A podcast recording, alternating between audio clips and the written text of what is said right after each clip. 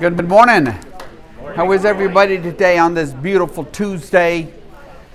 Feels like spring is finally coming. Yes, yay. Things are going to green up. It's awesome. So, we're back here for more in 1 Samuel today. Jonathan and David. David runs away to the priests and a lot of good, lot of good stuff. So, um, as I try to do most weeks, is there anything y'all would like to ask me or talk about before we get going back in 1 Samuel? This is a place you can bring, I mean, like not about basketball or something, but, you know. yeah, Gary.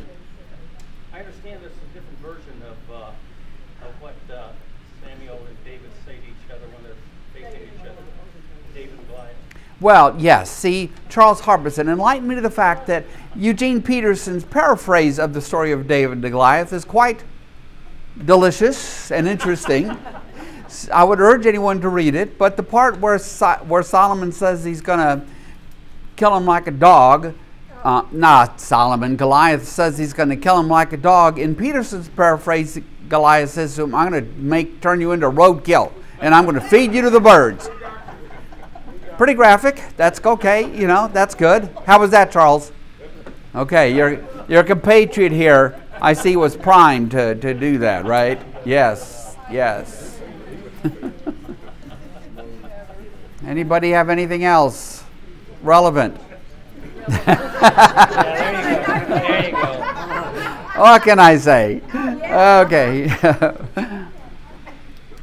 okay, well, then let's pray, shall we? Okay. Gracious Lord, we are grateful to be gathered here on this Tuesday at lunchtime with our friends and in this fellowship that you have formed. And we pray that you would open our hearts and our minds to um, the book of Samuel today. God has given us the book of Samuel. It's certainly very enjoyable, very entertaining. It's just wonderful stories, easily told. But we know that you give us all of this so that we can come to know you better, so that we can see your work in this world um, and so that we can indeed anticipate um, your solution to the problem that we cannot fix. All this we pray in Jesus' name. Amen. Amen. Okay, so we are back in the story of Saul and David. And Saul is experiencing more and more deep, dark moments as his separation from God sends him deeper, deeper into a spiritual depression. And I, as I said the last couple of weeks, I think it's important that we not just see it on a psychological level like we might today, but that we see the spiritual dimension of what is happening to Saul in his separation from God, in his rebellion against God. Um, he knows what he did, he knows that something is wrong, and he even seems to sense that David is the focus of it. Because even though David plays music for Saul and tries to calm him down, Saul has tried to kill David a couple of times. Okay, in his darkness, in his the, this spiritual depression, and um, uh, David Saul's son Jonathan is going to become, has become, David's protector in a way. Um, we know that Saul's son Jonathan, the heir to the throne, when he met David, um, it, he just knew that David was a soulmate. And I ask you to look at how much that friendship was reciprocated. Because we'll see that it's really kind of a one sided deal. It's much more Jonathan it seems, than it is David. But um, Saul has tried to kill David by sending men to his home. Um, his own wife, Michal, who was one of Saul's daughters, saved David at that moment. And so Saul is really already on the hunt for, for David. And in chapter 20, Jonathan is going to come forward and try to patch things up. Okay? So, any questions or thoughts about all of that? Well, let's just plunge in and see where we see where we go today. So we are in the 20th chapter of 1 Samuel. Okay?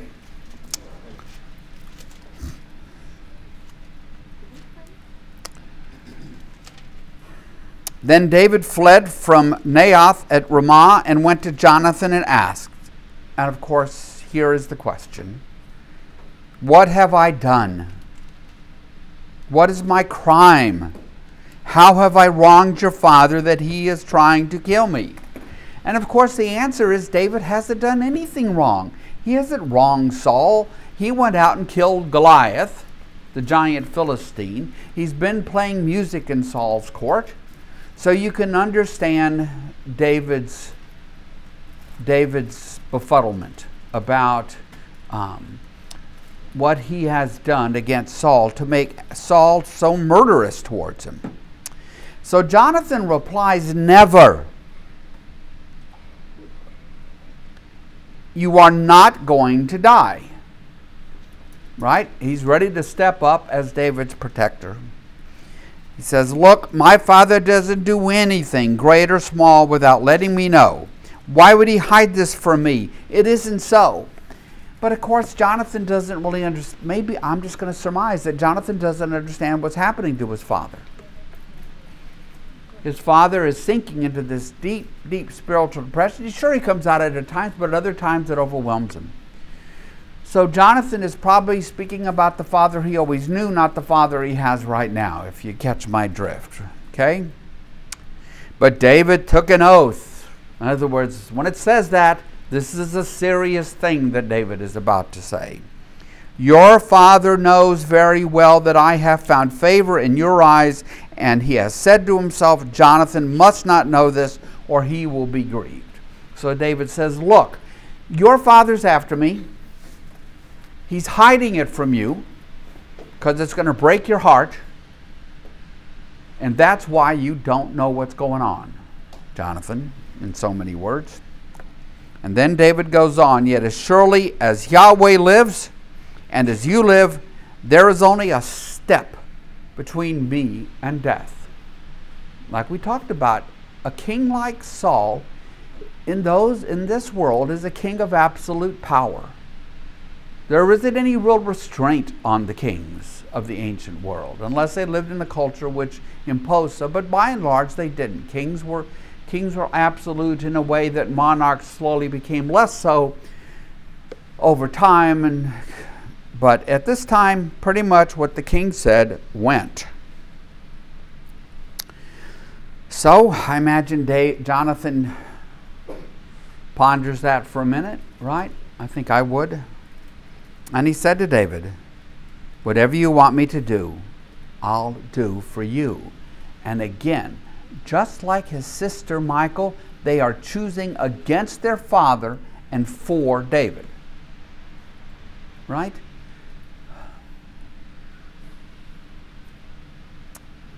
So, one way that we could see this, though it's not explicit in the telling of this story, is that Jonathan and Michal, in terms of choosing David against their father, is choosing, they're choosing God's will. Right? Even if they don't really know it, because God has already anointed David to be the next king of Israel. And um, maybe they sense some of that, maybe they don't. I can't read their minds. None of us can. But it's clear they're ready to help David. And Jonathan says, Whatever you want me to do, I'll do for you. So David comes up with a plan. He says, Look, tomorrow in the new moon feast, the new moon feast, you might say, the new moon feast. How many of you have ever been to a new moon feast? Really? They're a lot of fun.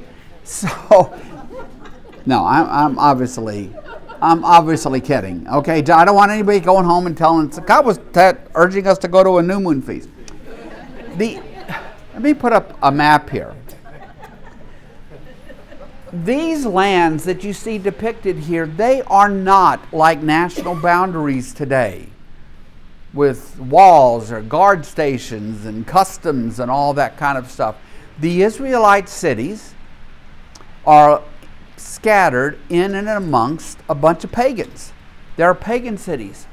At this point in history, Jerusalem, sometimes called Jebus, is not Israelite. It belongs to a people called the Jebusites. Okay? It's not it, it's not it's not Israel it, it just it doesn't belong to the Israelites. So you really have to put aside kind of the way we think of nation states and so forth in our modern world. And so they're all living in and among pagans. What you and I might think of as borders, they're not really borders. They're just like who's where and whose village is what, and they're kind of moving back and forth. It's, it's, um, it's a lot different than the world we live in today.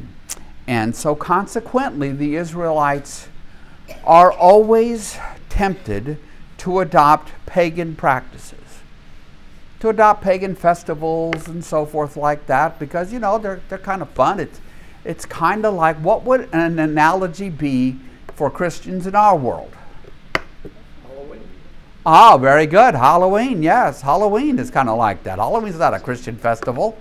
You know, it's a, the second biggest holiday in the year for retailers, I'm told. Is that right, Patty? Yeah. You're my Halloween expert. Okay, but it there, there, there's nothing Christian about it, but, but we do it. So there we go.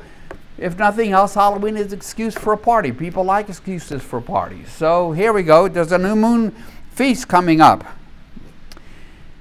So David says, Look, tomorrow is the new moon feast, and I'm supposed to dine with the king. Because remember, he's part of the royal court. But let me go and hide in the field until the evening of the day after tomorrow. Okay, so help me work this out. Tomorrow's the feast. David is going to, where he's supposed to dine with the king. Instead, he's going to disappear and he's going to be in a certain field the evening of the day after the new moon feast. Basically, kind of 48 hours later. True? That, do I have uh, that about right? I think so. Something like that verse 6.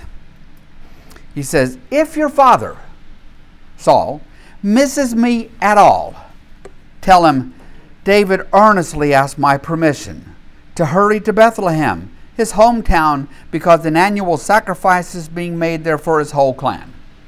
So now Jonathan is given the excuse for why David is missing the new moon feast when the king expected him to be there that his son, the successor to the throne, gave David permission to go back to Bethlehem. To now, is he actually going to go to Bethlehem? No.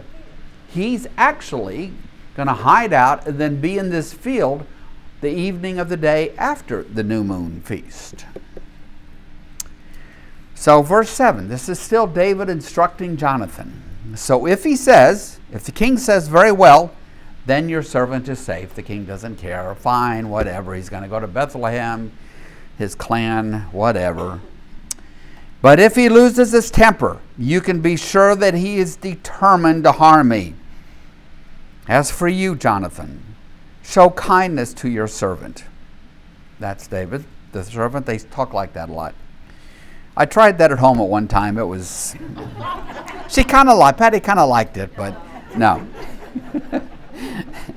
As for you, show kindness to your servant, for you have brought him into a covenant with you before Yahweh. Remember, when Jonathan met David, they entered into a covenant, uh, a, a mutual kind of promise of friendship and affection and trust. And Jonathan took off all the accoutrements of kingship, princeship, and gave them all to David his robe and his belt and his sword and everything else, and gave them all to David. And that act sort of seals that covenant. So David is now reminding Jonathan that they are in this covenant. I don't think Jonathan needs a reminder. But David is making sure, because I'm pretty sure David's freaking out. back to verse 8 at the beginning. As for you, show kindness to your servant, for you have brought him into a covenant with you before Yahweh. If I am guilty, then kill me yourself. That's dramatic, isn't it? Why hand me over to your father? And Jonathan says, Never. If I had the least inkling that my father was determined to harm you, wouldn't I tell you? And David said, Who will tell me if your father answers you harshly? He is really putting Jonathan on the spot, isn't he? Really. I mean, he is pulling out all the stops. If you don't think, you, you just go ahead and kill me. You just go ahead and kill me. Wow. Come, Jonathan said, let's go out into the field. So they went there together. And so out there, away from everybody else. And why would they go away somewhere in the field somewhere? Just speak further. Ears. Ears. They don't want any any ears picking up what's what the what Jonathan is going to say to David. So he leads David out out of earshot. He says, "I swear by Yahweh, the God of Israel, that I will surely sound out my father by this time, the day after tomorrow. Right? He's going to sound out his father tomorrow at the festival. It'll certainly all be done by the day after tomorrow when David is waiting in the field in the evening. If he is favorably disposed toward you, will I not send you word and let you know? But if my father intends to harm you, may Yahweh deal with Jonathan, be it ever so severely. If I do not let you know, and send you away in peace. So Jonathan binds himself deeper with David. What a bond they have. You know, in the course of Scripture, from beginning to end, there are stories of friendships. You know, if we were doing a sermon series on friendships, we would have, oh, you'd probably have Ruth and Naomi. You'd probably have Paul and Timothy. You'd probably have Paul and Barnabas. You'd have some, uh, but nothing is like this. This is, this is the longest told tale of deep and abiding friendship in Scripture. If you want a, if you want a story of what deep and abiding friendship means, you look at the commitment that Jonathan makes to David. Not so much yet the commitment that David makes to Jonathan. You see this? Are you seeing that this so far this is kind of looking like a one-way street? Jonathan absolutely loves him. He loves him. He loves them. Absolutely loves them. He loves them. You know, I think I, I told you all about my brother, my brother Steve having a friend like that, a, a soulmate, a guy that's my brother Steve was so close to, and and they were, and they were very close. And that person was Patty's first husband, the one who died of cancer at 37, and that's how Patty and I came to be. But Steve and Gary had a very deep and abiding friendship. So it's a wonderful thing if you have one or two of those over the course of your life.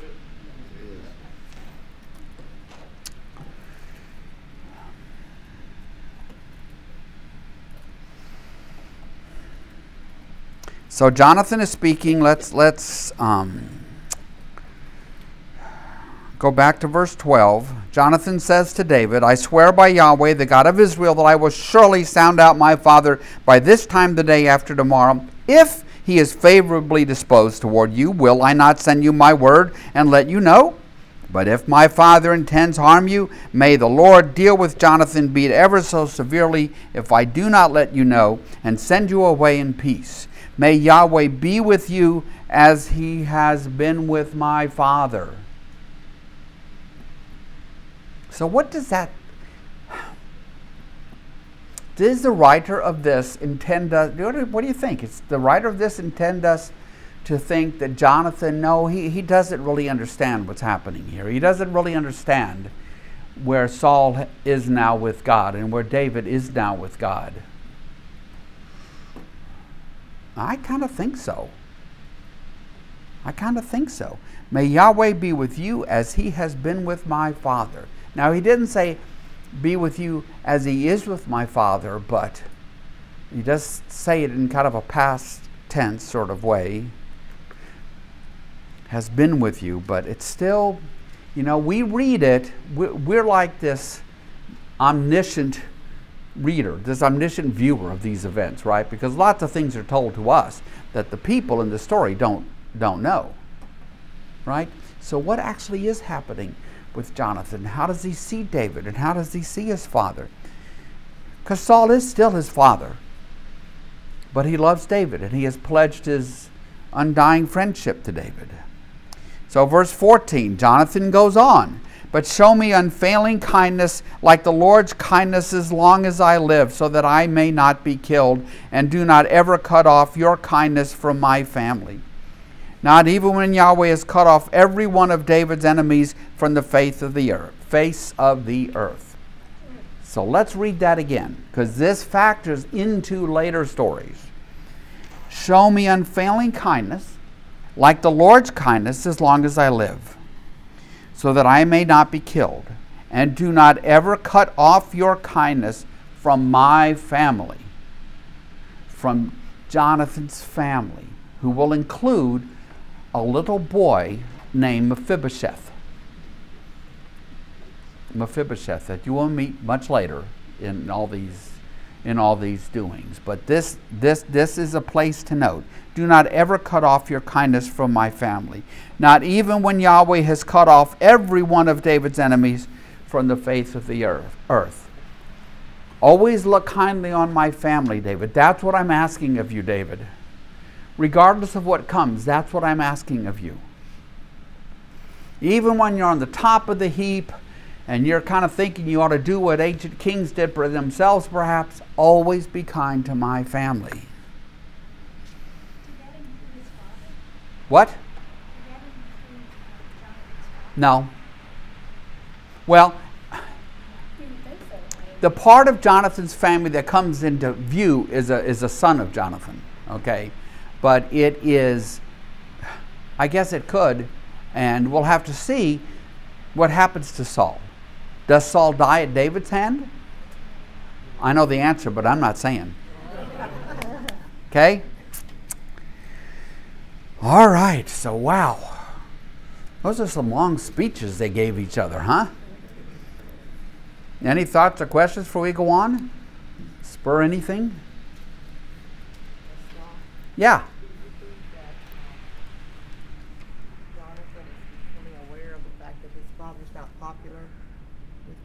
So Jane's asking me, well, okay, part A, part B. So Jane's asking me if, if Jonathan is catching on that his father isn't popular. With God, maybe, but maybe not so much because of what he says, right in that verse right there. But certainly with the people. Everybody can see that Saul that David is the popular one because he killed the tens of thousands. Saul only killed the thousands. Right? And the crowds are cheering, "Yay, yay!" right? All right. Anything else? Yeah.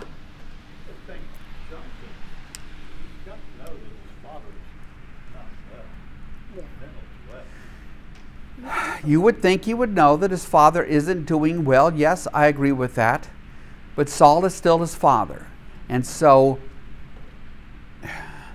Maybe the follow up question is Is Jonathan going to be surprised by what happens in the story to come when Saul begins this utterly determined um, chase of David? Probably not. And what does Jonathan chalk it up to? I don't know. Jonathan disappears from the story for a good long while after this. We don't, you know, he kind of disappears from, from the goings on and we are not focused on him as the story moves forward. But surely he does see that something is wrong with Saul, right? Because if when when Saul picks up the spear and lunges him, right, chucks him at, at David, well, the whole royal court would be a buzz about that, wouldn't they? And they'd be walking, they'd be wearing track shoes into work. Okay. So, verse 16. So Jonathan made a covenant with the house of David, saying, May Yahweh call David's enemies to account. Okay? So, Jonathan, may Yahweh call David's enemies to account. And who will that include?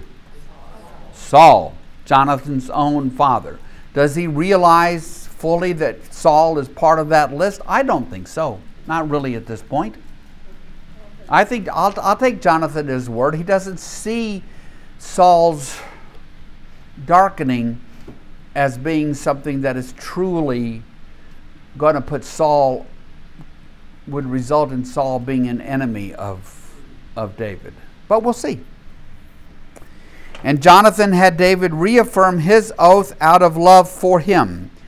Because, so let me get rid of the pronouns. And Jonathan had David reaffirm David's oath, Jonathan's oath out of love for him because Jonathan loved David as he loved himself. It's still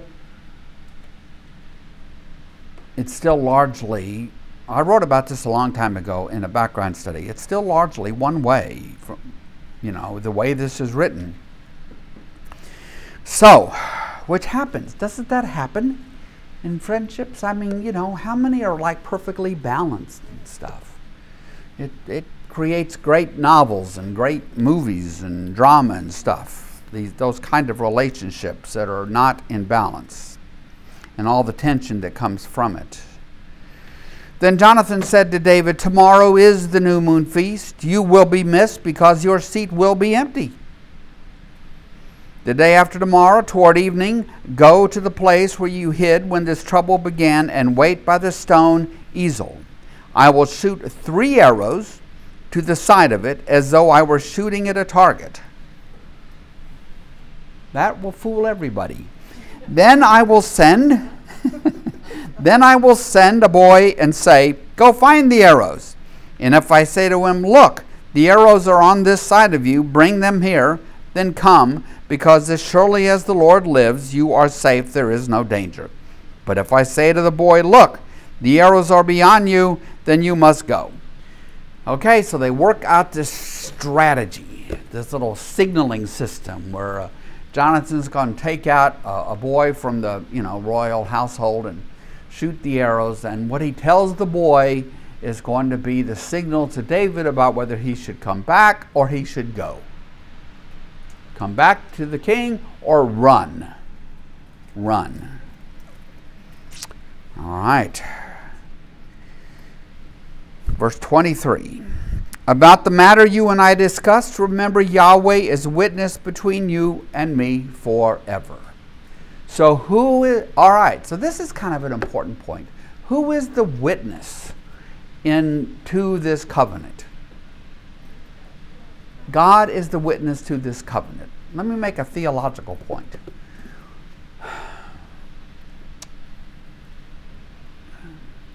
When you harm somebody else on ways large or small, you've harmed them, yes. But you have committed a sin against whom? God. You've committed a sin against God. Because it's God who has taught us and instructed us that we are to love God and love neighbor. So we harm each other, but they are all sins against God. It's like we were watching um, a British crime drama, not unusual for us. For us, and in it, the priest had taken confession, and the police wanted to hear what the confessor had told the priest. Um, and and um, the person who made the confession is dead. And the police, the inspector says to the priest, She's dead you can't really break faith with her now. And he says, It's not about breaking faith with her. I would be breaking faith with God. You see, that requires a lot of reorientation of us Westerners in this modern world, right? We tend to put God over here in a box, or we just have God do this, you know, like the whole world's in his hands thing. But to actually understand that God is with us and that when we wrong other people or fail to love other people, those are sins against God. This covenant, this promise that Jonathan has made. He has made it in the eyes of God. He's invoked God's name in making this promise. And so, if he were to break this promise, sure, it would harm David, but it would be a sin against God. Um, and I think that we, I know I would be, I think we all would be benefited the more that we can reorient ourselves a little bit and understand that when we do, that we do wrong things. Let's pick up something that seems little gossiping. That always seems little, doesn't it? Until you're the brunt of it. Those are offenses against God because that is not how God taught us to live. It's not how God created us to live. Okay? So, anyway, just a little reorientation there. Any thoughts, questions, follow up to all of that? Okay. The Lord is my witness, basically, Jonathan says. So, verse 24. So David hid in the field, and when the new moon feast came, the king sat down to eat. He sat in his customary place by the wall, opposite, John, opposite Jonathan and Abner. Ah, Abner. Who's Abner? General. The general. Don't forget Abner. Circle, just take Abner. Um, what's it there? It was a comic strip once, little little Abner, right? that is reaching way back in time, isn't it? Oh man.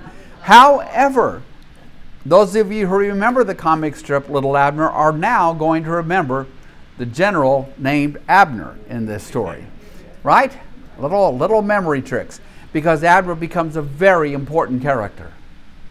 Very plays a big role in the course of David's life. And Abner sat next to Saul, but David's place was empty.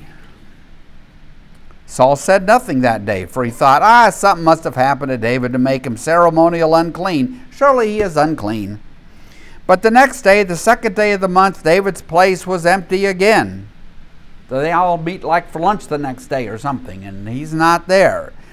And Saul said to his son Jonathan, Why hasn't the son of Jesse, Jesse come to the meal, either yesterday or today?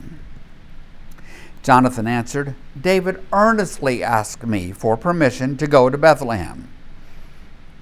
And he said, Let me go, because our family is observing a sacrifice in the town, and my brothers my brothers ordered me to be there. If I have found favor in your eyes, let me get away to see my brothers. So, Pops, that's why he's not at the king's table. So, Jonathan is a good deliverer of the message. He, they came up with this plan and Jonathan is following through. He gives Saul the message that David told him to give Saul. Well, what happens? Look at verse 30. Saul's anger flared up at Jonathan, which means what? David is doomed. Doomed. Saul is after David. Saul's anger flared up at Jonathan. He said to him, You son of a perverse and rebellious woman. Gosh, I wonder what that really is in the Hebrew.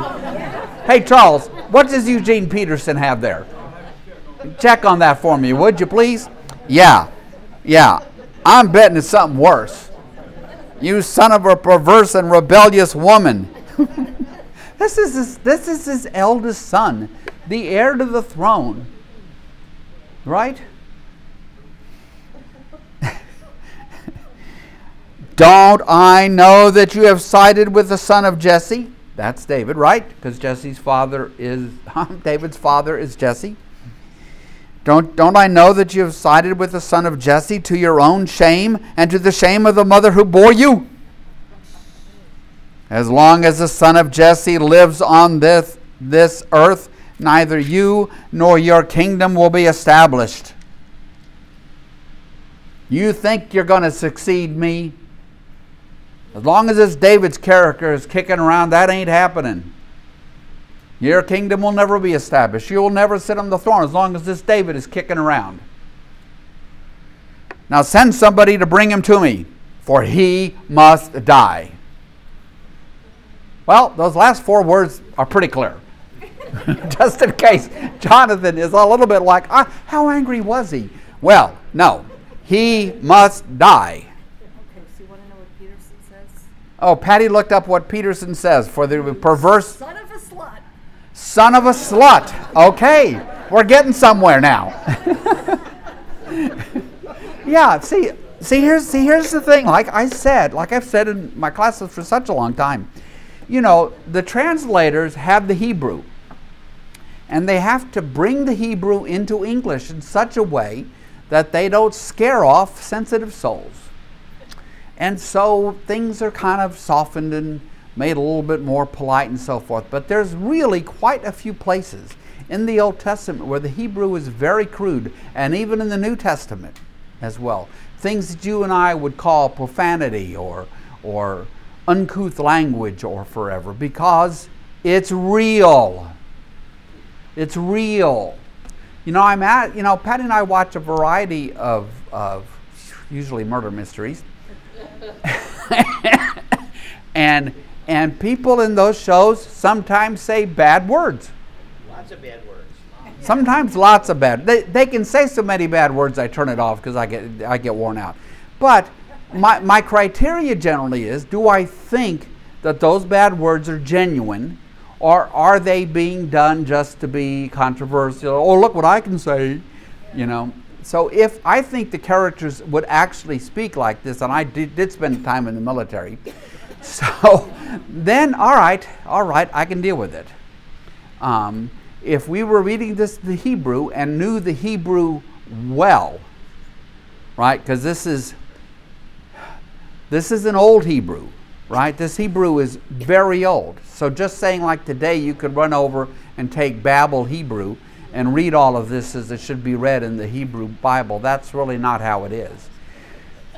So here, yeah, you son of a, I mean, his father, Saul, absolutely, absolutely dishonors his wife because of his anger at this, his anger at Jonathan, his anger at David. It's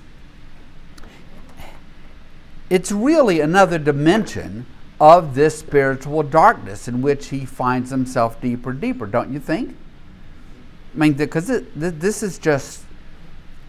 Scott, I'm, I'm even wondering since he says that word. You son of a slut? Yes, or um, a perverse woman. I'm wondering in some way, is he even maybe for a moment doubting that um, Jonathan is his son? Is he doubting that Jonathan is his son? I don't think so. I just think he is angry and it's sort of like, sort of like, um, I'm thinking about a few other movies. He looks at Johnny and he says, No way you sprang from my loins, okay?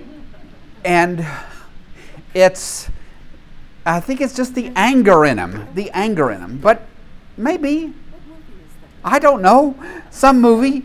Smokey and the Bandit. Smokey and the Bandit. Yeah, with Jackie Gleason and that doofus son of his. Could be. That is from that movie, isn't it? Mike? I was going to say it's from that movie, and he also said, when I get home, I'm going to hit your mother right in the mouth. Yeah, yeah, yeah, yeah. Things which are not typically said today on screen. All right, so yes, yes, my friends, we, we are off track here. Who cares? Yes, Mona. I um, was looking at my study Bible, and Uh-huh. this is what they say about son of a perverse and rebellious woman. The Hebrew idiom intends to characterize Jonathan, not his mother. Okay, so it would might be like calling somebody a He was a bastard in the old in, in old in older English, right? yeah. So Right, really something like that. Okay, well, I hope that's true. Yes, He lied to his father with the story about he did. He is lying to his father. He got caught. He got caught. Said, hey, I know the Well- relationship between you guys. Yes, I mean he is, and Saul, I think, probably does suspect that he has chosen against Saul. Who else has chosen against Saul? And Saul certainly knows about that. Michal, who went. Remember the whole thing, putting the putting the um, pagan idols. See, there's the pagan idols again, the pagan world that they live in, in amongst. She puts a pagan idol in the bed and covers it up with the blankie and says, "Oh, oh, oh." blankie and says, "Ooh, ooh, ooh, that I'm losing it today." says, "I, yeah, that that's David." So now imagine you're just to put yourself in Saul's place. Your daughter Michal has chosen David against you. Jonathan is choosing David against you. Gosh, your whole world is crumbling apart. And who would you focus your anger on in that situation? Past the heat of the moment?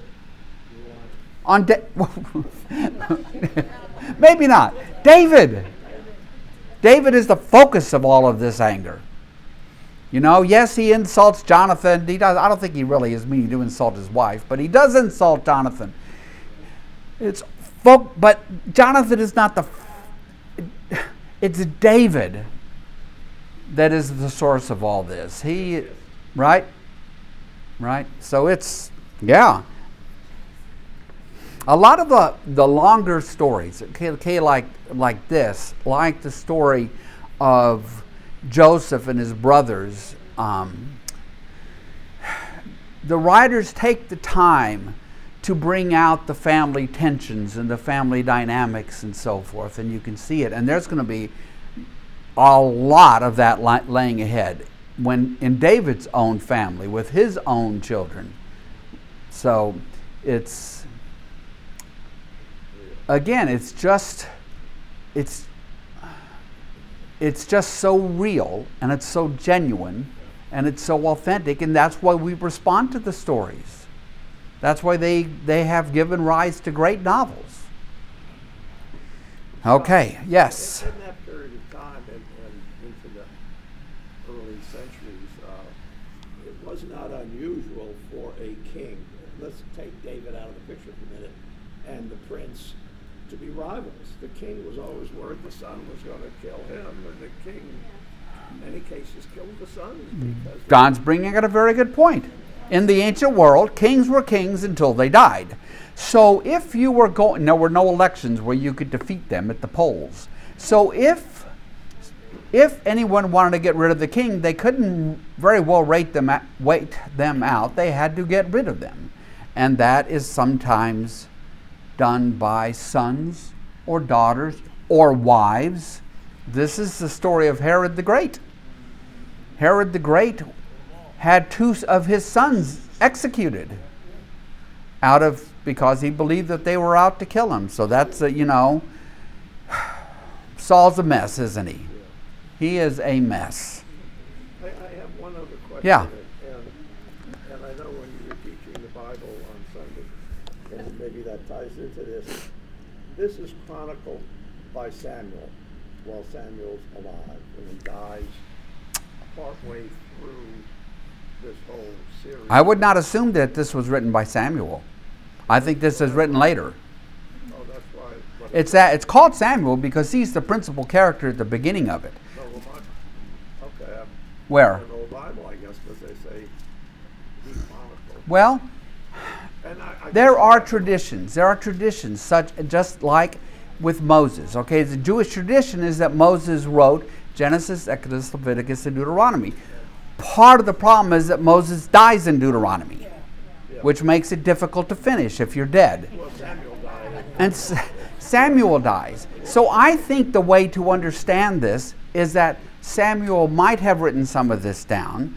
Most of it would be done orally, and it would be others, maybe led by some stuff from Samuel, who would write this down. How would, when David, maybe this is a stupid question, but when David and Jonathan are talking privately, Yes. how how is anybody able to write that down?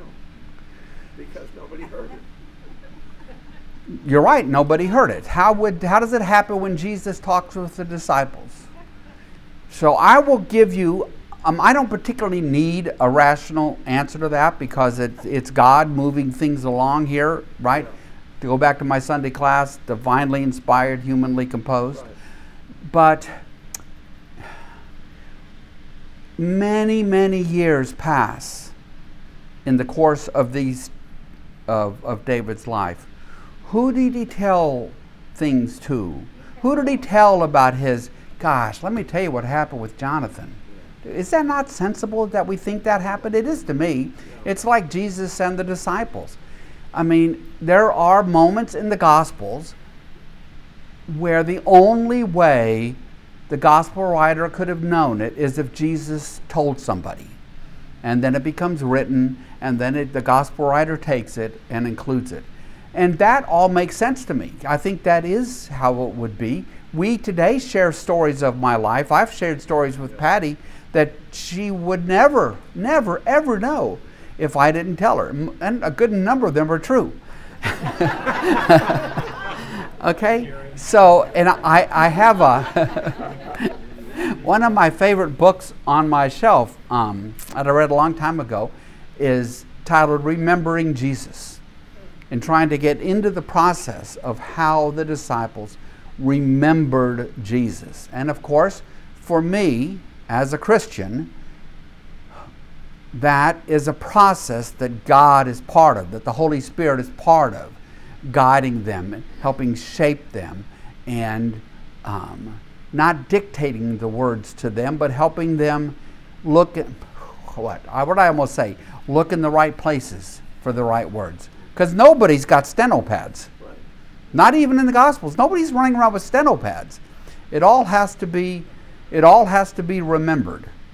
The beauty for those people is they had big oral skills, big oral memory skills that we don't have because we write everything down. So we don't have to remember things. I which is really good because I can't remember yesterday. So we don't have to have to remember all kinds of things. In this world they did because they didn't write things down like we write things down now. Okay, good questions. Okay, so now look what Jonathan's response is to his father flying off the handle. Ah, he must die, Saul screams out at Jonathan. I think screaming and foaming at the mouth and the rest of it is the right way to see this. So Jonathan got up from the table in fierce anger. This is a father and son moment. What? So they're. Oh, they're fighting. I mean, this is big. I mean, fierce anger. I mean, they are. they- They're.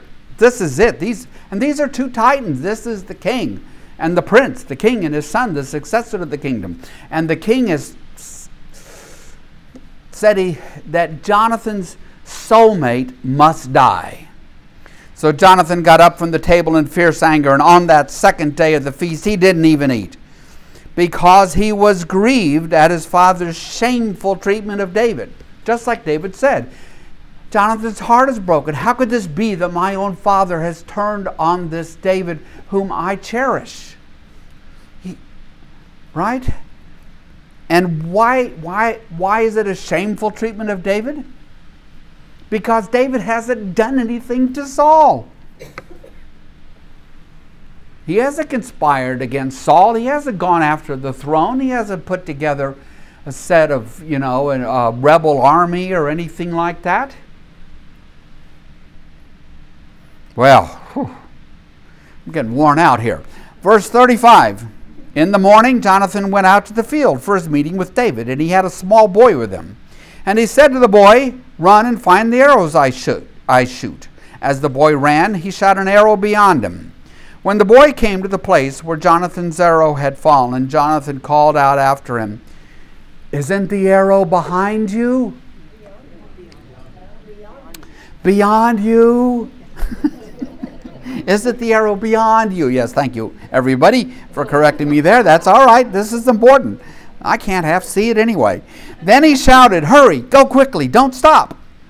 So the boy picked up the arrow and returned it to its master. So when Jonathan says, Hurry, go, don't stop, don't turn around, who's he talking to? David. Because what is David supposed to do? Run, run, and run. Run, run. The boy picked up the arrow and returned to his master. Parenthesis. The boy knew nothing about all this. Only Jonathan and David knew. It was a secret between two of them. The boy isn't even aware of what's going on. Meaning what?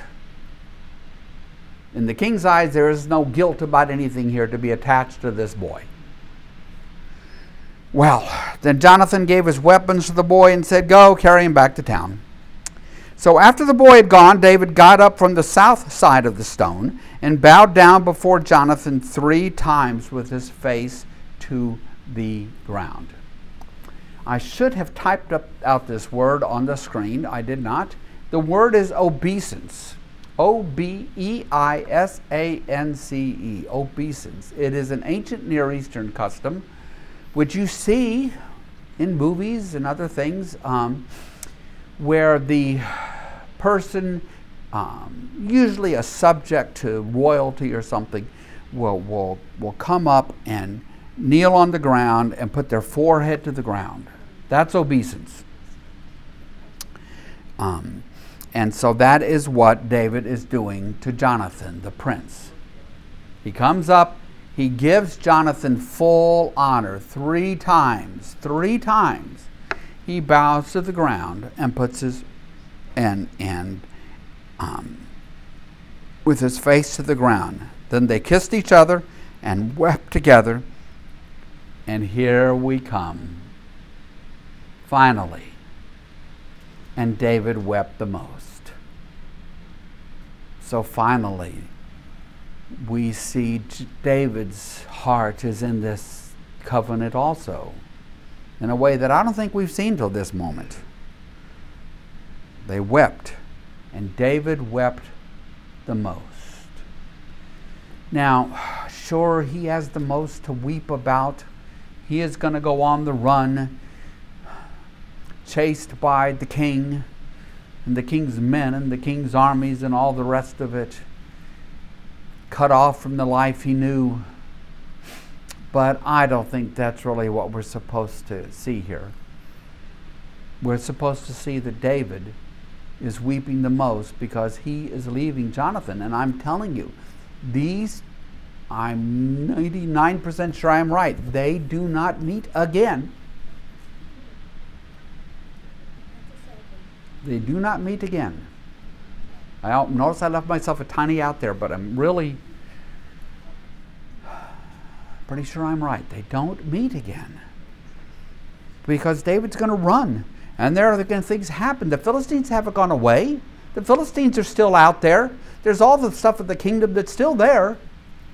But now David is having to run. So, verse 42 Jonathan said to David, Go in peace, for we have, sw- we have sworn friendship with each other in the name of Yahweh. And that's a big invocation. Don't call upon the name of God unless you mean it. In our world, names are just labels. I could just as easily be named Steve. My brother Steve could be just as easily have been named Scott. Doesn't matter. They don't didn't mean anything to my mother. They weren't even family names or anything. They were just names that she liked. But in this world, giving a person your name, invoking a name, carried with it some power. And when I first began teaching this, I was reaching for analogies, and I think I came upon a good one. In this world, giving somebody your name and them having some power over you um, is analogous, perhaps, in our world to you giving somebody your social security number. Right? When you're you're giving them some power and some control over you. So it's not it's, they're not just labels. There's, it's a serious thing when somebody reveals their name to somebody else, whether it's God revealing his name to Moses, the burning bush, or two people encounter and they trade names, or in this case, Jonathan has called on the name of the Lord. Okay? So going on, quote, Yahweh is witness between you and me and between your descendants and my descendants forever. And what was David's promise? He would take care of Jonathan's family. Then David left, and Jonathan went back to the town. Okay?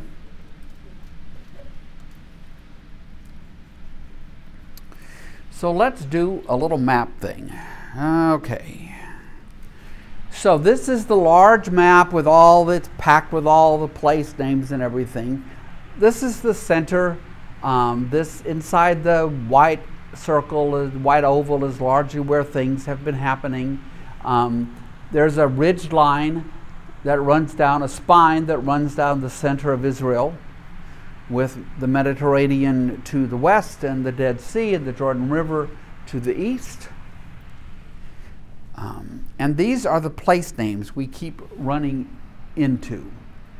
Um, we're going about to come to a place called Nob. I had the red arrow point to Nob, but right below it is Jebus, which will become Jerusalem, but it belongs to the Jebusites now. Further south is Bethlehem. North of Nob is Gibeah, Ramah, Mizpah, Bethel. All these place names we keep running into because they're all on in the center area on that center ridge line in Israel. Here's a different type of map from Pastor Ralph Wilson, who did a good job on these because they're nice and plain to see. Okay, so there is the Dead Sea. There's Bethlehem, Jebus, Nob, Gibeah, Ramah, right, right, right on this. I would call it a mountain ridge. It kind of really is because here's how here's how it works. The Dead Sea is maybe 1,200, 1,300 feet below sea level. Jerusalem, Jebus, up there, is 2,500 feet above sea level. So the climb from the Dead Sea to Jerusalem, which is not very far as a crow flies, is quite a climb of about 4,000 feet. And it can be pretty steep because if you go there on tour, the buses, sometimes you can see them struggling. They got to get up, they got to get up, they got to get up, up, up, up, up, up. It's why it can be cold and windy and rainy in Jerusalem and sunny and hot down at the Dead Sea. It just is remarkable the change in the topography and everything else as you make the drive from Jerusalem down to the Dead Sea.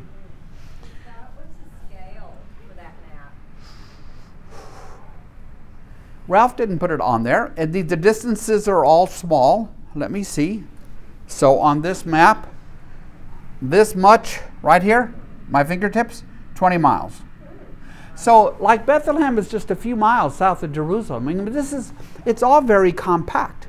You can take the entire, you can take the entire nation of Israel today,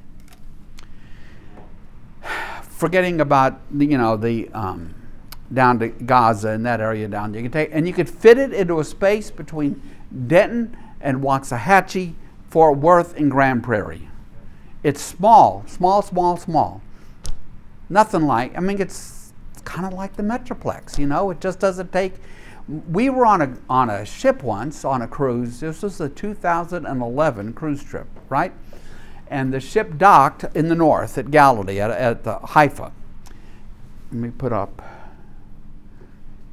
Okay, part, you see, you see Mount Carmel, that little jutting of land out there, right up. I'm kind of pointing to. That that's Haifa. So the ship docked at Haifa. We did Galilee. The ship was supposed to move in the night down to Ashdod, Ashkelon, which is down here, but it didn't because there was a little trouble down here. So they just played it safe. They stayed in the north, and we just took the bus down in order to see Jerusalem. And even though that chewed up some of the day. We still got a lot done that day. So, yes.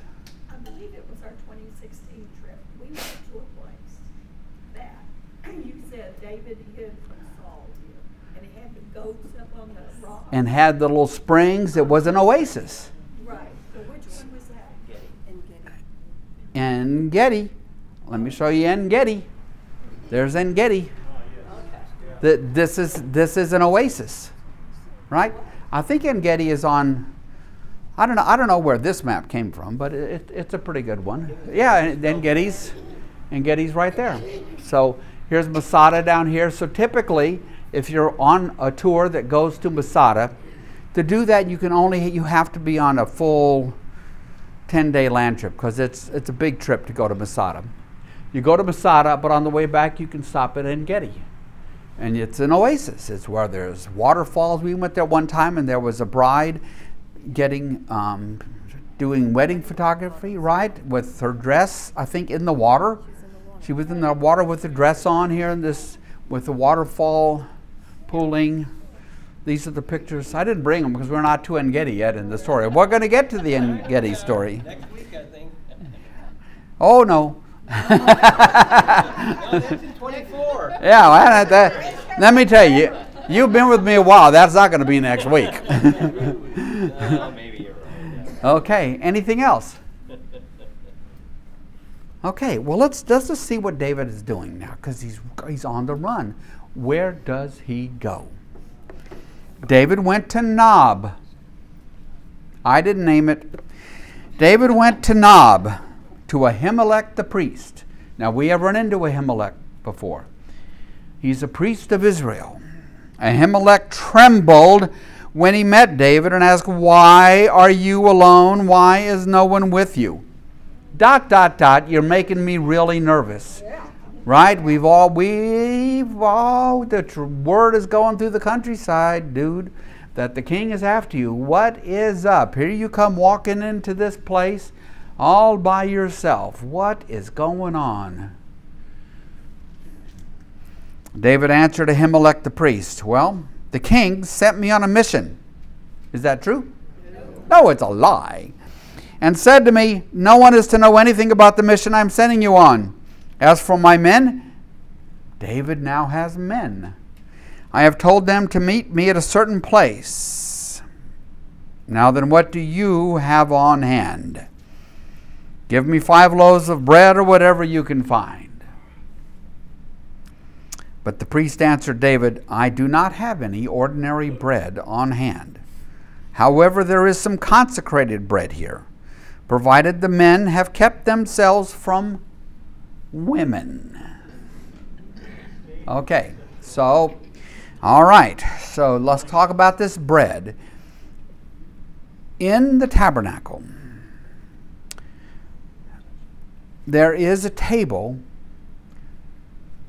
on which the bread of presence would be put. It was bread baked by the priests for God, consecrated for God, to be only eaten by the priests, not by just regular regular folk. And that's what the priest is talking about. And um,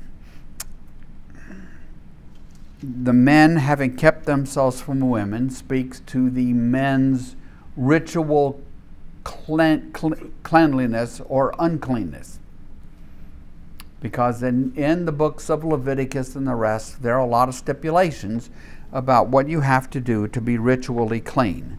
Um, and sex would make you ritually unclean. Um, a woman having her period would make her ritually unclean. And so the priest answered David, You know, I don't have any ordinary bread. I only have this consecrated bread, this bread of the presence. It's God's bread.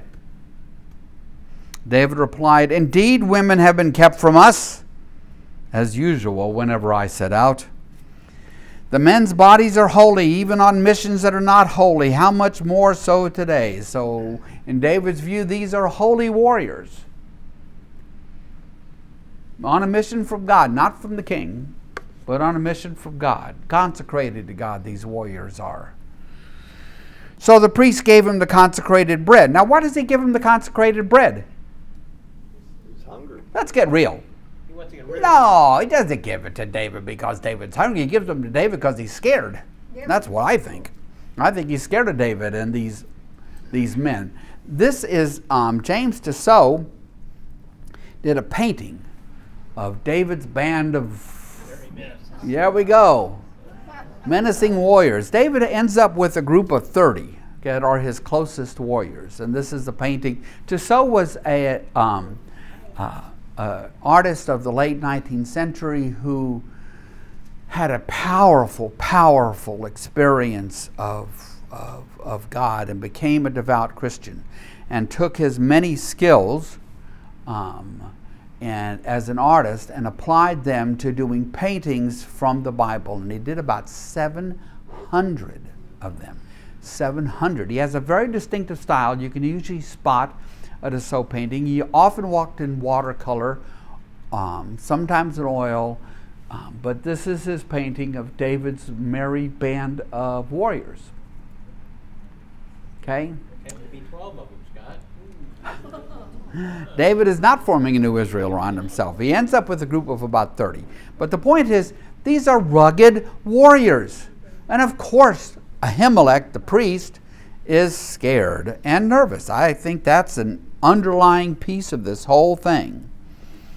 So the priest gave him the consecrated bread, said there was no bread there except the bread of the presence that had been removed from before Yahweh and replaced by hot bread on the day it was taken. So the priest compromises and gives David what bread? The bread from the day old shelf. Right? The bread from the day old shelf. Now, one of Saul's servants was there that day detained before Yahweh, there in the priest's town.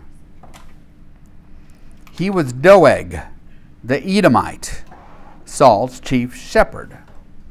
Now, being an Edomite, it means he's not an Israelite. He's an Edomite. Edom, Edomites, I can go back. I, got to, I get to use my maps a lot today. Here's Edom.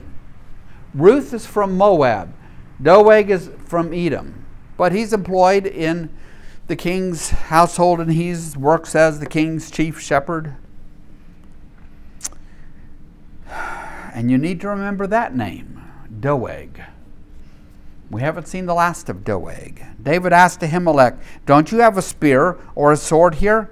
I haven't brought my sword or any other weapon because the king's mission was urgent. We didn't even have time to grab weapons. The priest replied, Well, hmm, the sword of Goliath the Philistine, whom you killed in the valley of Elah, is here. It is wrapped up in a cloth behind the ephod, back in the whole priestly stuff. If you want it, take it. There is no sword here but that one, and David said, There is none like it, give it to me. So David has been to Nob.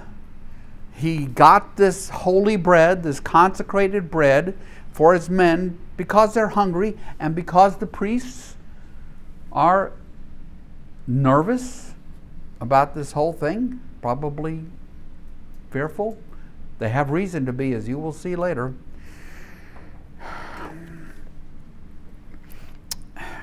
One time, Jesus is and his disciples are walking through the fields and the disciples the Sabbath, and the disciples are a little hungry, so they pick they pluck the heads of wheat off the stalks, and they're kind of munching on them.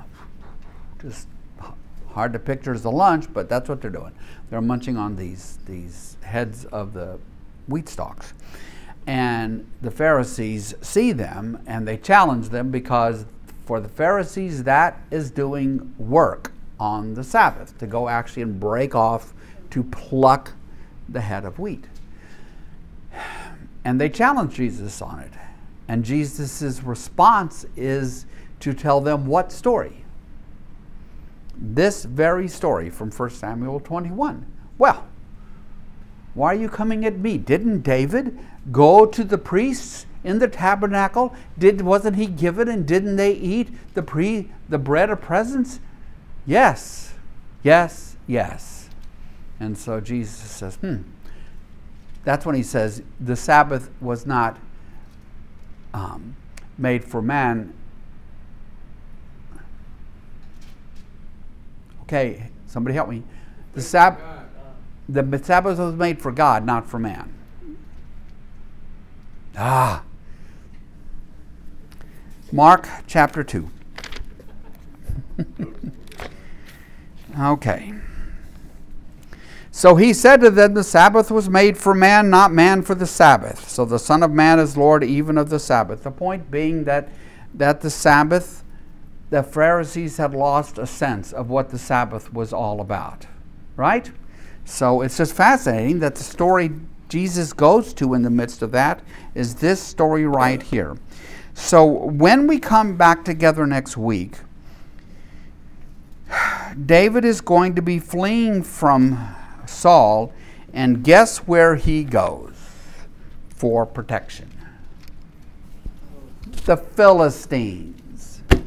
He's going to go to the Philistines for protection. Oh, yes, yes, yes. He's going to go to the Philistines. They're right there.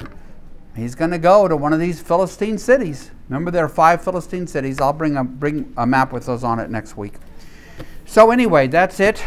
Andy? Do, do you assume that David travels alone or with his gang? I think he's got a gang now. I think he takes the bread back to his gang. I don't know how many are in the gang. I think he's got some men well, well, there's kind of a big break, isn't there, between Jonathan and David departing, and the next thing we have, David's going to Nob, and he's talking about his men out in the field and all that kind of stuff. And no, I. I They don't themselves.